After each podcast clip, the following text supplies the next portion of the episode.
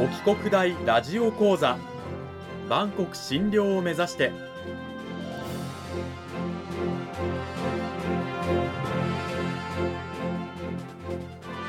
番組タイトルにある万国診療とは世界の架け橋を意味する言葉です。この番組は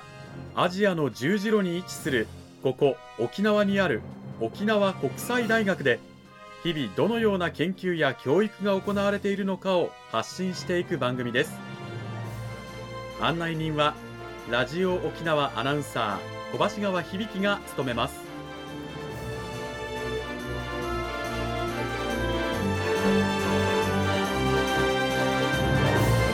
この番組は沖縄国際大学の提供でお送りします。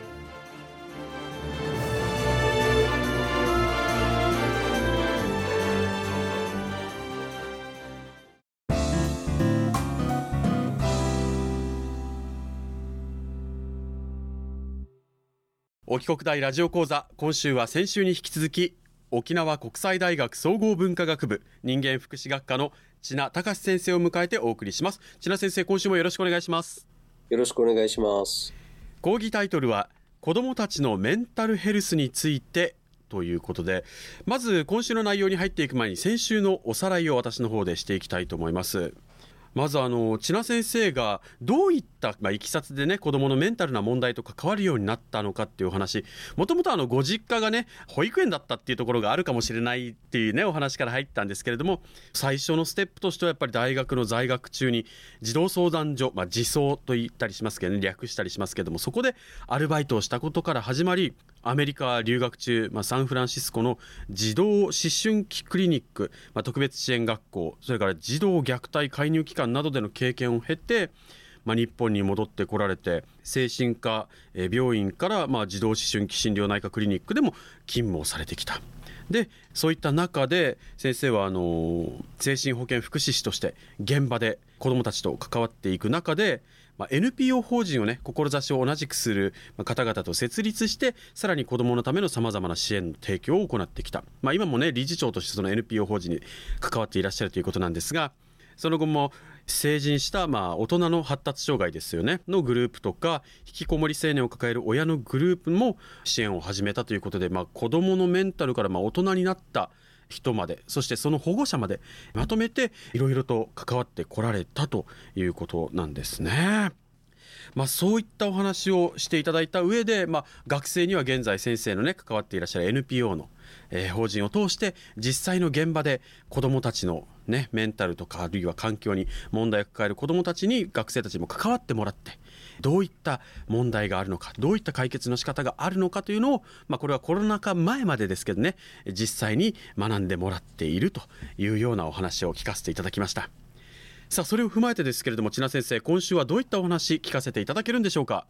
前回予告しましたように少々そのアメリカの方からですねメンタルヘルスの状況だったりとか、あと虐待介入ですね、虐待介入の制度がどんな風になってるかっていうところから、うん、ちょっと皆さんと共有することで何か学びがあればいいなと思っています。なるほど。先週ね、第1週の時にも先生、あの留学中アメリカのサンフランシスコでのね、経験をお話しいただきましたけれども、日本とは随分とこうね、児童の支援、の仕方が違うというお話ありましたが実際にこのアメリカの児童思春期支援これ日本とのどういった違いがあるのかということをちょっとお伺いしていきたいと思います。どういった違いがあるんでしょうか？まず児童虐待の介入に関してお話を差し上げればですね、はい、日本の場合には児童相談所が県の行政機関になってるんですけど、はい、行政機関が中心になって児童虐待介入を行っているというのが現状なんですけれども、うん、当時僕がアメリカに行った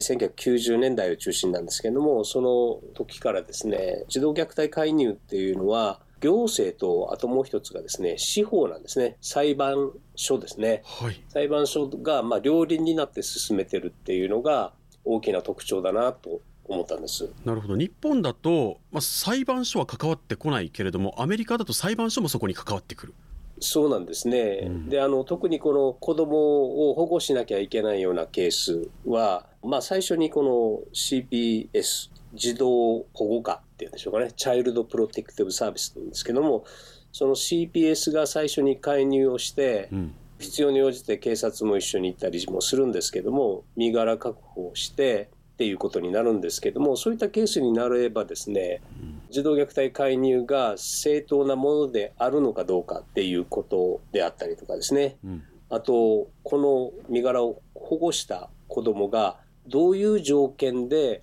親の方に返されるのかっていう条件に関しては児童相談所が通達するというよりも、裁判を行って裁判官がこのケースに関してはいついつまでにこういうこういうことをしなければ親元に返すっていうことはしませんっていうことを断言するっていうことなんですよ。日本だとあの児童相談所が例えばあの、ね、子どもの保護を決定して子どもの身柄をねちょっと抑えに行ってみたいなことをこう全部やってますけどアメリカだともう裁判所が決定をしてくれるということは実際子どもを保護しに動く立場の人たちにとってはありがたいですよね。そうですね。なので、私もですね、児童相談所の人たちの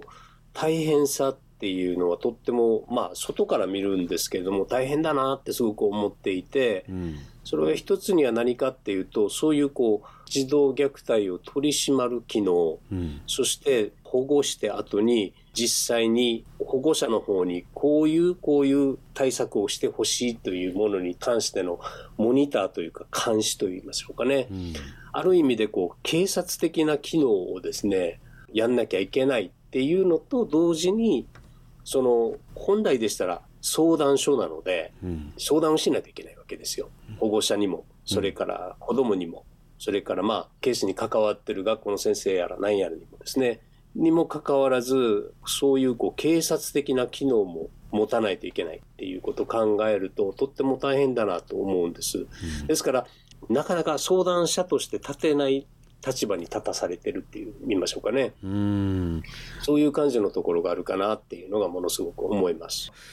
違いがね、あるんですね。児童虐待の介入に司法が関わっているっていうね。えー、司法が介入するっていうのはすごく大きいことで、うんすごくこう悲惨な結末になったケースになればなるほど親の方がクレームを言ってきて、うん、学校の方にクレーム言って子供が書いたアンケートやら何やらを見せろというような話を持ってきたりするんですけれども、うん、あれはある意味でその学校にしてもそれから行政機関児童相談所にしても法で守られていないっていうのはとってもかわいそうだなっていう気がします。法で守られてるイコール行政機関独自の決定ではなくて法律あるいは司法がですねこれをやってはいけない。これはこういうふうにして決まったんだっていう方針をはっきりさせてくれると学校にしても児童相談所にしてもこうクレームを言いに来た親に対してこれはもう法律で決まったことなので、これに関しては私たちが決定できない。これはもう法律に要するに司法あるいは裁判所の方にクレームをしてくれっていう話になれるので、うん、そのあたりを明確にすることでもう少しこう児童保護する側の機関がですね仕事がしやすくなるんじゃないかなっていうのは非常にあるかと思いますこのあたりは日本とアメリカのね実際のこう児童の支援の現場に関わってこられた千奈先生のも肌感覚としてやっぱり日本はまだまだそういうところをちょっとねあの未整備かなっていう感覚があるということですよね。アメリカのね児童思春期支援のお話してもらいましたけれどもあの日本とアメリカの地域の支援システム違いはあったりするんですか？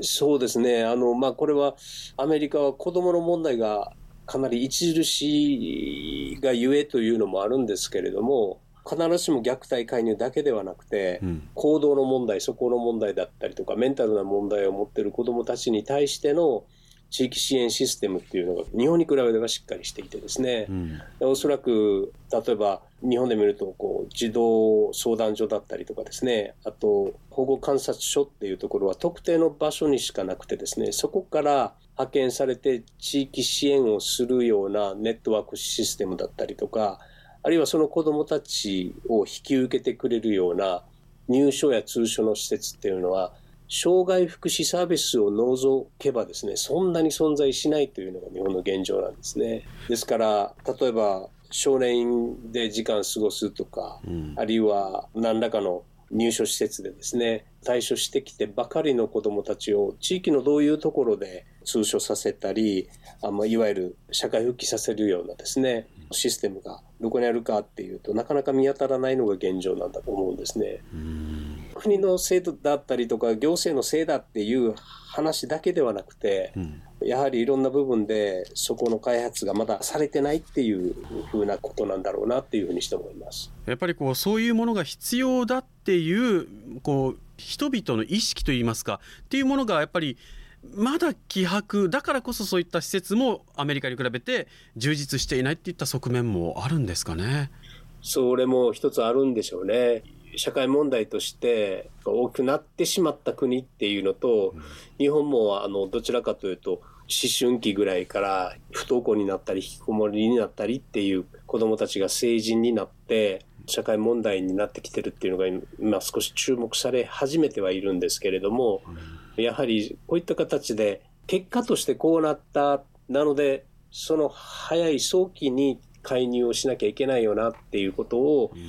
行政だったり、まあ、政治家も含めてなんですけどその辺りの人たちが考えていただかないとおそらくなかなかシステムとして介入するような手段がですねなかなかこう構築されないんじゃないかなっていう気はします、まあ、子どもたちのメンタルヘルスそれからね自立であったりとか立ち直りっていったものにまだまだ日本はさまざまな課題があるということでした。この時間は沖縄国際大学総合文化学部人間福祉学科の千奈隆先生にお話を伺いました。千奈先生2週にわたってどうもありがとうございました。どうもありがとうございました。さてあっという間にエンディングの時間になりましたけれどもね。先生まだまだちょっと話足りないということでもう一つぐらいお話を聞かせていただけるということなんですが。はい。他の国と比べるっていうことを考えた時にですね自分の国が劣ってるっていうふうには考えてほしくないって僕は思ってるんですよ。うんアメリカがいいかっていうとそういうわけではなくて、はい、そこにはそういう制度がある。でここにはそれがまだ育ってない。でじゃあこれから育てていくっていう時にどういうことがやれるのかなっていうことの大きな参考にはなると思うんですね、うん、ですからあの自分の国を卑下する必要はないとは考えています、うん、そのあたりは勘違いしない方がいいかなと思います。そうですね。アメリカと日本の違いを話していく中であ日本ダメなんだ。全然ね未整備なんだ。ではなくてじゃあどういうふうにしていけばいいのかの参考にしながら日本独自の方法を作り出していったりとかね、発展させていくっていう方法ももっとポジティブにね物事を捉えていってほしいなということでした。2週にわたって千奈先生本当にどうもありがとうございました。はいどうもありがとうございます